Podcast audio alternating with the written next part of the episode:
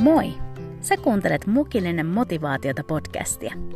Mun nimeni on Niina Kiviniemi ja mä haluan kutsua sut seuraani aamukahville aina maanantaisin innostumaan, rohkaistumaan ja inspiroitumaan.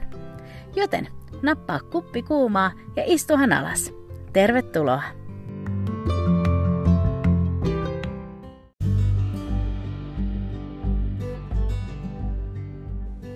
Huomenta ja terkut täältä Tampereelta Suomen teologiselta opistolta eli Teopolikselta, missä mä yövyn tässä yhden yön ennen matkan jatkumista etelämäksi Jokelaan, missä mä viikonlopun aikana saan vierailla muutaman ystävän kanssa. Mä en ehtinyt nauhoittamaan tätä introa valmiiksi kotona, niin nyt tässä reissulla sit hoidan tän, mutta onneksi se nykyään onnistuu näinkin. Hei, mä toivon, että, että sä voit hyvin siellä, missä sä oot ja että sä oot valmis alo- aloittamaan tämän uuden viikon. Mä oon tosi iloinen siitä, että sä oot tullut viettämään hetken tämän podcastin seurassa. Tänään mä haluan jakaa sulle ajatuksia, joita mä oon kantanut mukanani tässä viime aikoina. Mä oon nimittäin miettinyt suorittamista ja, ja vaatimuksia ja niiden täyttämistä ja, ja sitä, kuinka helposti se hiipii siihen meidän uskon elämään ja, ja tähän suhteeseen Jumalan kanssa – Meitä ei kuitenkaan ole kutsuttu suorittamaan jotain ja yrittämään ansaitsemaan Jumalan hyväksyntää, vaan tässä ja nyt me ollaan jo hyväksyttyjä ja kaikesta tästä mä haluan tänään jakaa. Joten mä rukoilen, että tämä tämän maanantai jakso saisi koskettaa sua ja rohkaista sua eteenpäin. Joten sen pidemmittä puhetta, niin otahan mukava asento ja liity mun seuraan tälle tämän viikon mukilliselle motivaatiota.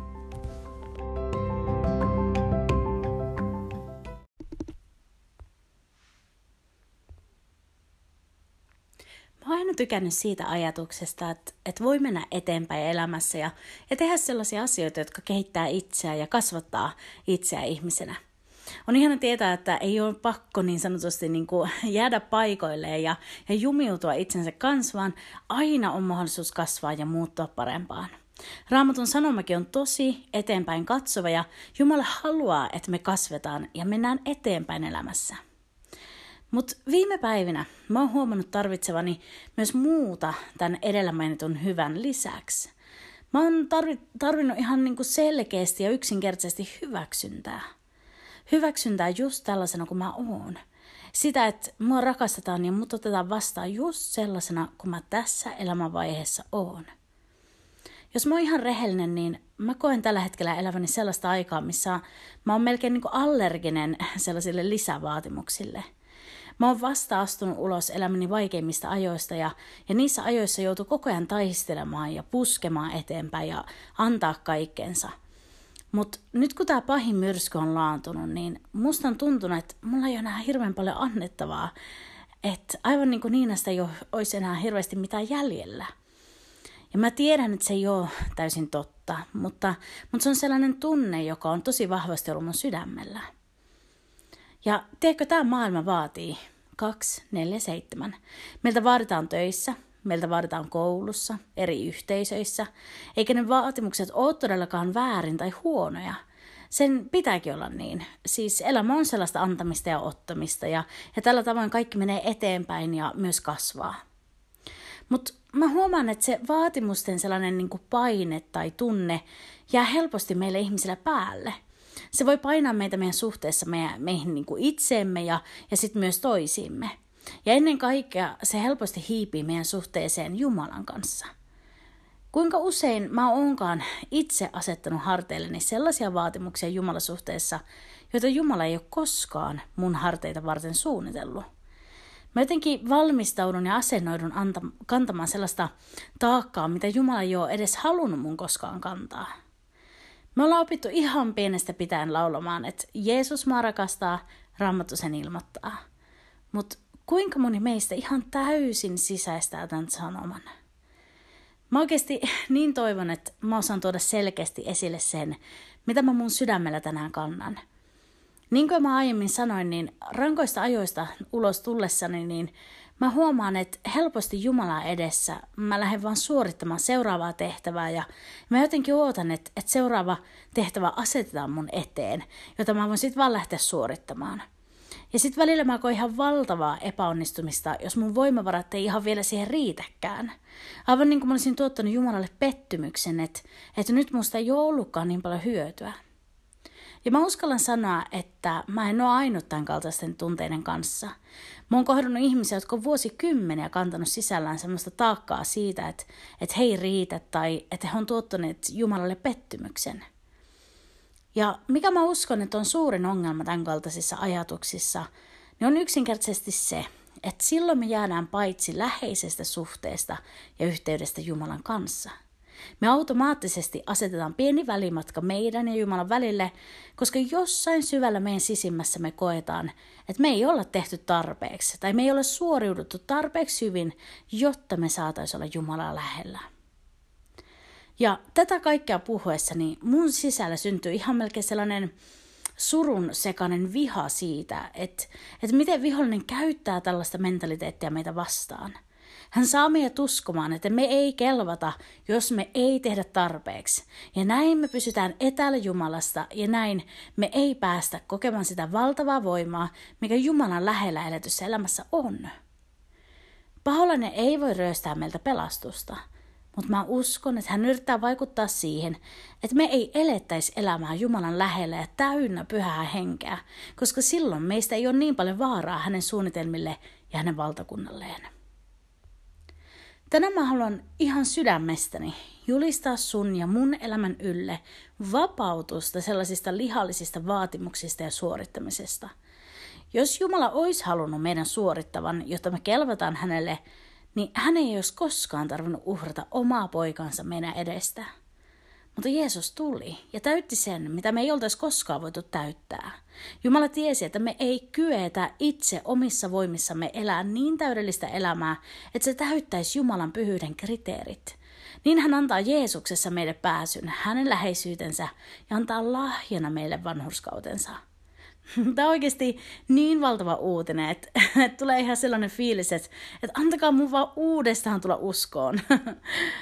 Mä haluan muistaa nämä perustusasiat, jotta mä en vaan lähde rakentamaan jollekin toiselle perustukselle.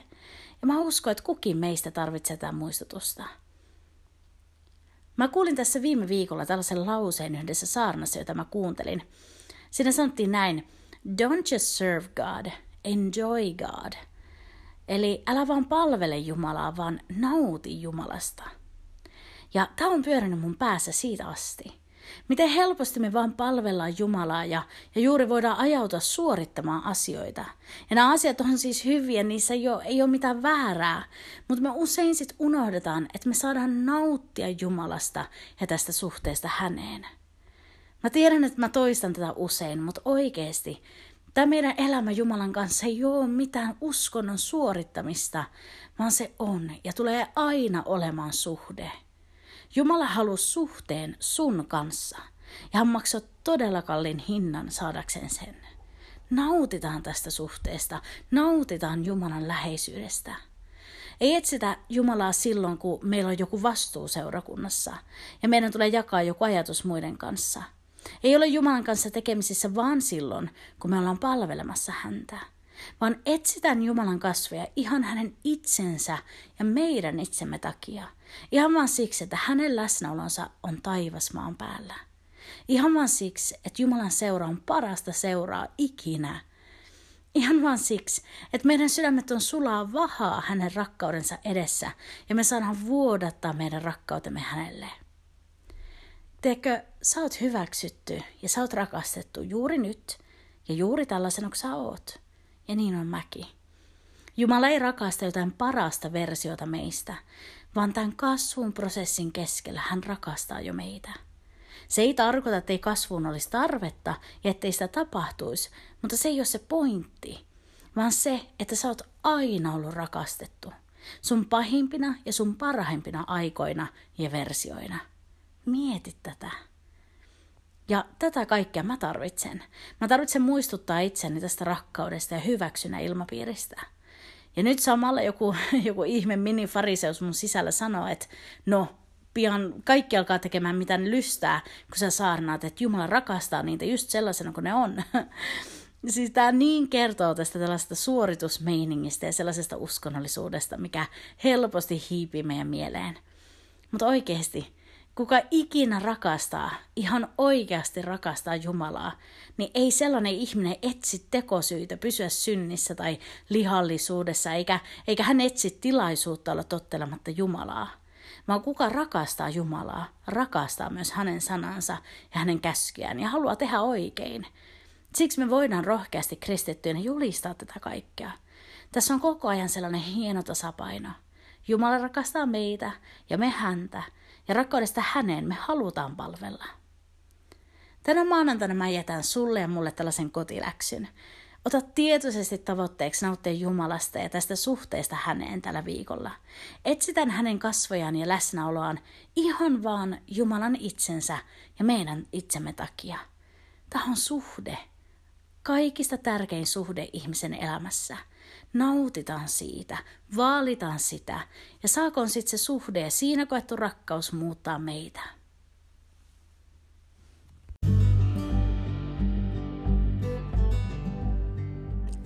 Jeremian kirjassa luvussa 31 ja sen jakeessa kolme Jumala sanoo näin. Iankaikkisella rakkaudella minä olen sinua rakastanut. Sen tähden minä olen vetänyt sinua puoleeni armosta. Ja roomalaiskirjeen viidennessä luvussa me luetaan, mutta Jumala osoittaa rakkautensa meitä kohtaan siinä, että Kristus, kun me vielä olimme syntisiä, kuoli meidän edestämme – Paljoa ennemmin me siis nyt, kun olemme vanhurskautut hänen veressään, pelastumme hänen kauttansa vihasta. Muista, että sä oot aina ollut ja sä tulet aina olemaan Jumalan rakastettu. Me voidaan epäonnistua ja kaatua ja olla välillä tottelemattomiakin, mutta kertaakaan ei Jumala lakkaa rakastamasta. Joten anna hänen rakkautensa vetää sua puoleensa ja, ja tunne, kuinka tässä ja nyt sut hyväksytään ja sua rakastetaan ja saakoon tuo rakkaus muuttaa jokaista meitä pysyvästi. Hei, kiitos sun seurasta tänään. Parin viikon päästä me palataan taas mukilliselle motivaatiota ja tässä vaiheessa mä sydämestäni haluan kiittää jokaista teitä, jotka rohkaisette mua tuolla eri, eri mukillinen motivaatiota somekanavien kautta ja, ja erilaisten viestien ja todistusten myötä. On oikeasti ilo ja kunnia kulkea tätä matkaa teidän kanssa yhdessä. Joten kiitos. Mutta nyt, oo oikein siunattu ja, ja pian taas palataan. Moikka!